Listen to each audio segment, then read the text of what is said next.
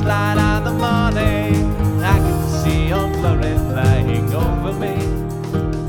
In the first light of the morning. This is America on Par, a powerful punch of political punditry in a pithy podcast. I'm your host, Stephen Parr. Thanks for listening. Thanks for tuning in. You know, a few years back, Justin Timberlake had one of his huge hits with uh, with a song called "I'm Bringing Sexy Back." Now, I think Timberlake is a massive talent, perhaps the best of his generation. But I wasn't aware that America needed to have sexy brought back. I wasn't aware that we had a dearth of sexy. it seems to me that America had sexy in spades. What we needed brought back wasn't sexy, it was honor. That's what we as a nation are missing right now honor on an individual level from coast to coast. As the French author Alexis de Tocqueville noted in the early 1800s, America is great because America is good. And if she ever ceases to be good, she will cease to be great.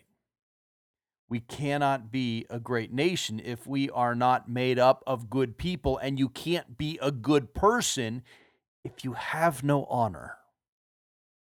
So, to paraphrase JT, I'm bringing honor back. Those other boys don't know how to act.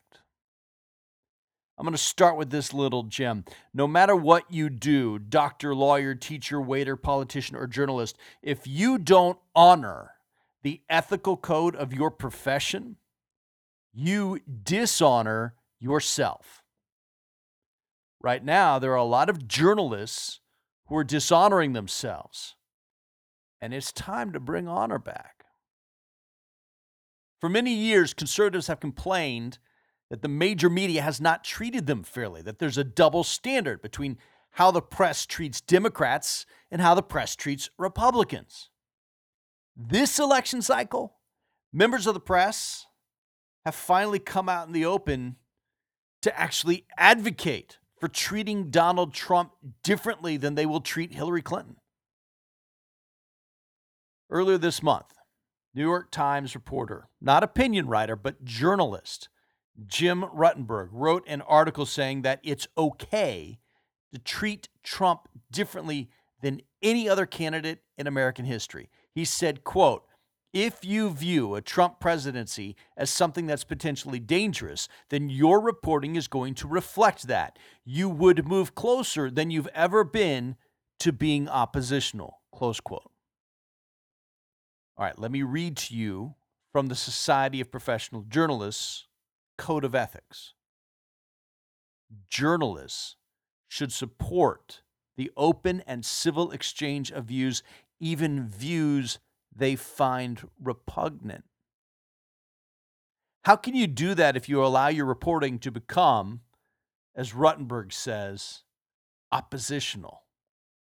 How could the New York Times, supposedly the bastion of true journalism in America, allow any of its reporters to become oppositional in their reporting? Or worse, publish an article that says opposition to Trump is okay because the personal opinion of the reporters finds Trump to be repugnant.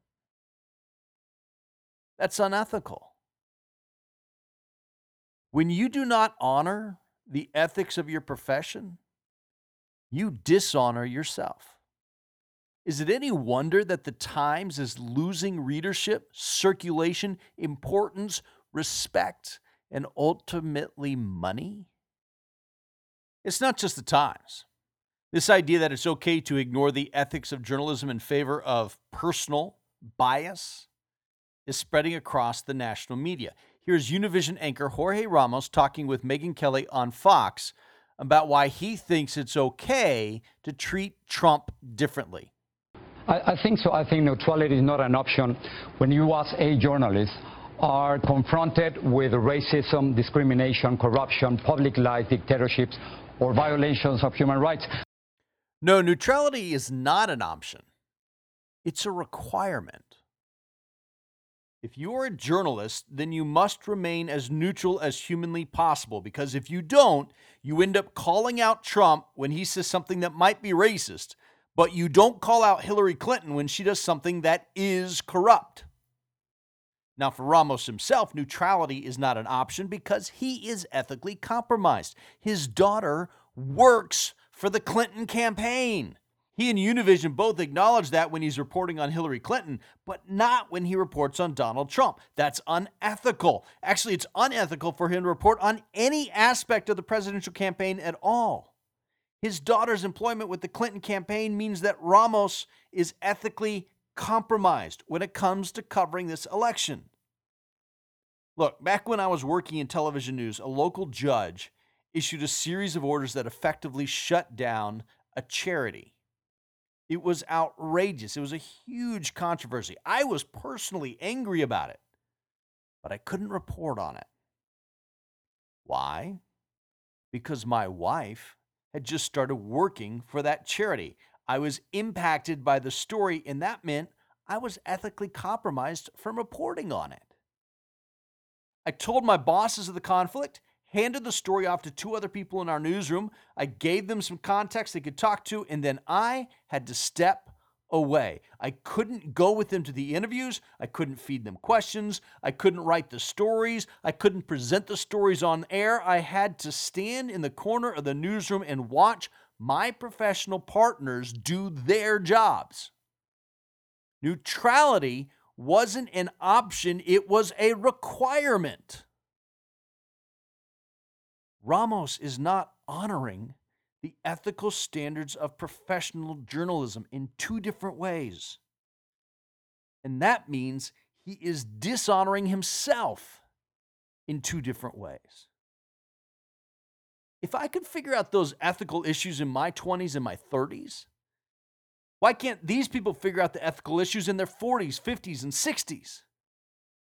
Because they have no honor. I'm bringing honor back because those other boys don't know how to act. In 1981, President Ronald Reagan was shot by John Hinckley Jr. The bullet lodged within millimeters of the president's heart. He was rushed to George Washington University Hospital where doctors worked to save the president's life. In the operating room, as Reagan was lying on the operating table, he removed his oxygen mask and said to the medical team surrounding him, I hope you're all Republicans. It was a great line, brief moment of humor from a man who is millimeters away from death. But the better and more important response came from the lead physician.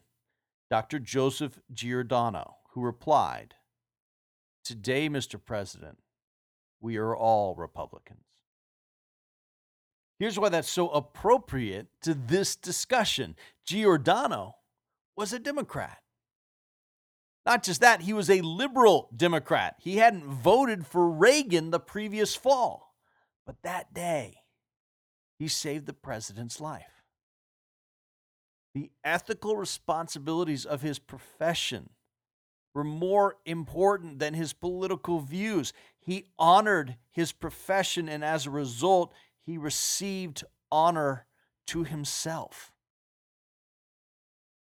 Teachers, you've all had at least one kid in your class that's made you decide to never name your own future children that name, right?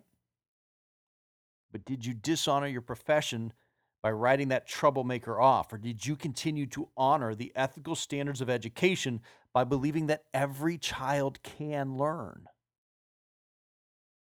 Lawyers, did you ever have a client who you thought might be guilty so you didn't honor your profession by providing a diligent defense?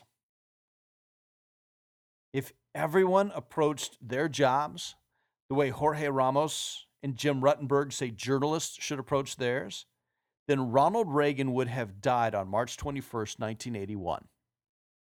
Kids all across America would be written off by teacher after teacher because they don't know how to behave. Innocent people would go to jail because their lawyers thought they might be guilty. When you place your political views or your personal biases above the requirements of your profession, you damage not only your profession, but the rest of the nation that needs your profession to function. And while you are hurting your nation, you heap shame upon yourself. It's time to bring honor back. It's not an easy thing to do, but it's necessary. Let me finish with this one idea.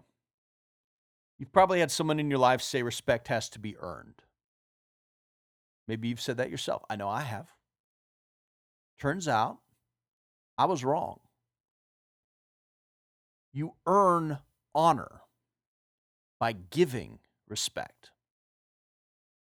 You see, it's not about what the other person does or says, it's about what you do and say. You earn honor for yourself by freely giving respect to others, whether you think they deserve it or not.